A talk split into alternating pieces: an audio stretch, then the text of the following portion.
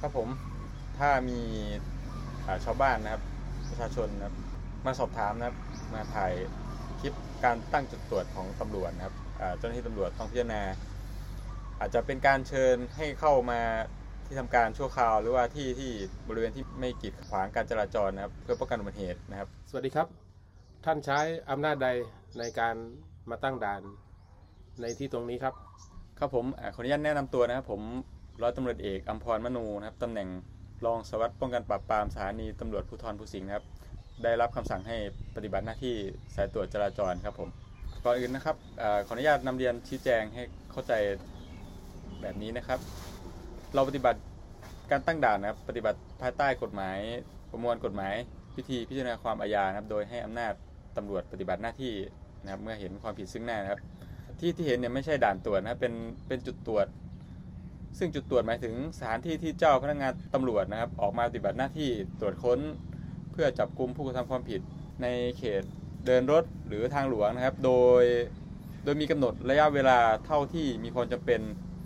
เมื่อเสร็จสิ้นภารกิจแล้วเนี่ยจะต้องยุบเลิกจุดตรวจดังกล่าวทันที การตั้งจุดตรวจต้องได้รับอนุมัติจากผู้บังคับบัญชานะครับ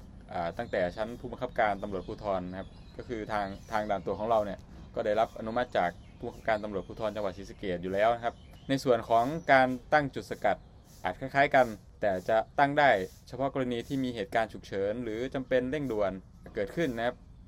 โดยมีกำหนดระยะเวลาเท่าที่มีเหตุการณ์ฉุกเฉิน หรือจำเป็นเร่งด่วนดังกล่าว ยังคงมีอยู่เท่านั้น การปฏิบัติหน้าที่ณอ่าด่านตรวจจุดตรวจหรือจุดสกัด จะต้องมีนายตำรวจชั้นสัญญบัตรระดับ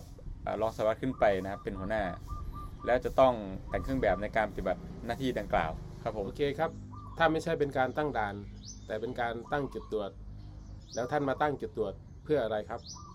เอ่อถ้าถามว่าตั้งการตั้งจุดตรวจเนี่ยตั้งเพื่ออะไรนะครับ ก็ต้องต้องเรียนเรียนให้ทราบอย่างนี้นะครับ ก็เพื่อกวดขันวินัยจราจร เช่น ขับรถเร็วเกินกฎหมายกำหนด ไม่พกพาใบขับขี่นะครับ ไม่สวมหมวกอ่ากันน็อกหมวกนิรภัยนะครับ ไม่คาดเข็มขัดนิรภัย